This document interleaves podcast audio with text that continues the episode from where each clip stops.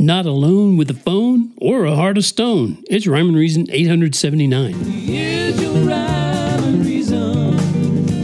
Oh yeah. Hey there, Tony here. How you doing today? You're not all alone, are you? Yeah, you don't have to be nowadays because you got a phone, you got social media, you got all kinds of stuff. You don't have to really be alone anymore, right? And the only reason I bring any of this up is because recently Elgielene visited her sister who moved back to an area close to where we were currently living.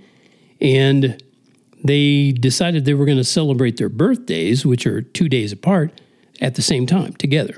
And they were also going to include a niece whose birthday is the same as Elgielene's. So normally I wouldn't even bring it up, but I had a couple of items pop up on my device that made it seem like maybe I'm not alone. So I quickly checked all the dozens of bedrooms and bathrooms, and then I checked the kitchen and even behind the fridge. Oh, yeah. And then I opened the doors to the laundry closet. Plus, while I was there, I poked my head out to check the garage. Nothing in there, no one out there, nothing in any of the rooms or closets or anything.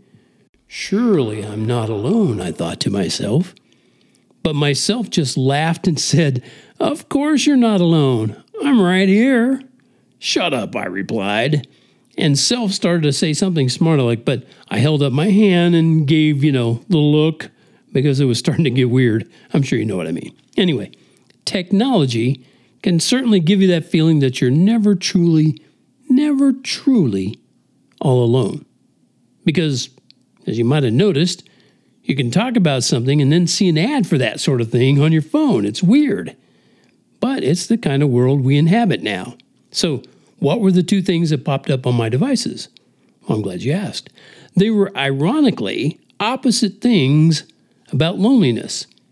The first was a video ad on YouTube about some amazing qualities of people who enjoy a lot of alone time.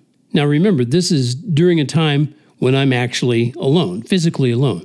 The second thing was a link to an article about 10 things to do when you feel alone.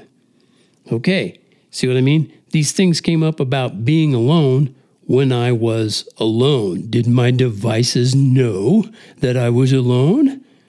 Oh, whatever. I found the video interesting. Uh, It's not new, but it's interesting. But the article was filled with psychological trivialities. That's what I call them. For example, it recommended that you acknowledge your sense of loneliness.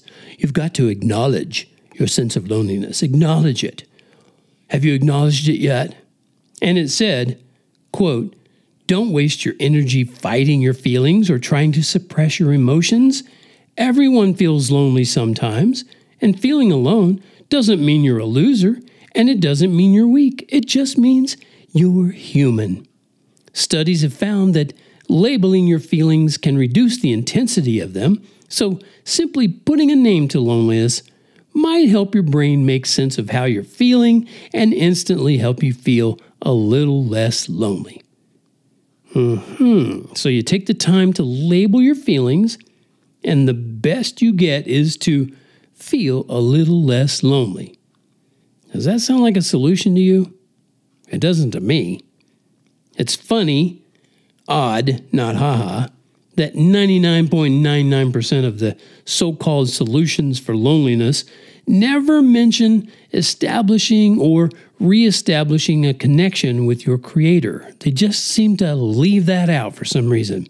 And that's where Christianity is far superior to all other ways and means of conquering loneliness, because it helps you to understand that you're alone, not alone. We are alone in the universe, but we're never all alone, unless we choose to reject design like we got here on our own.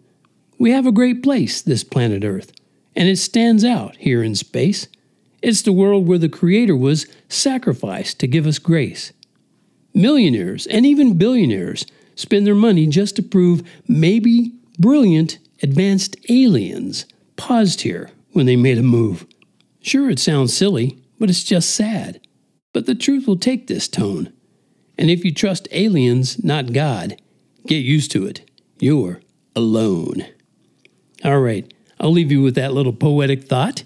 And until next time, this is Tony from TonyFunderburk.com, the sponsor of the Rhyme and Reason podcast.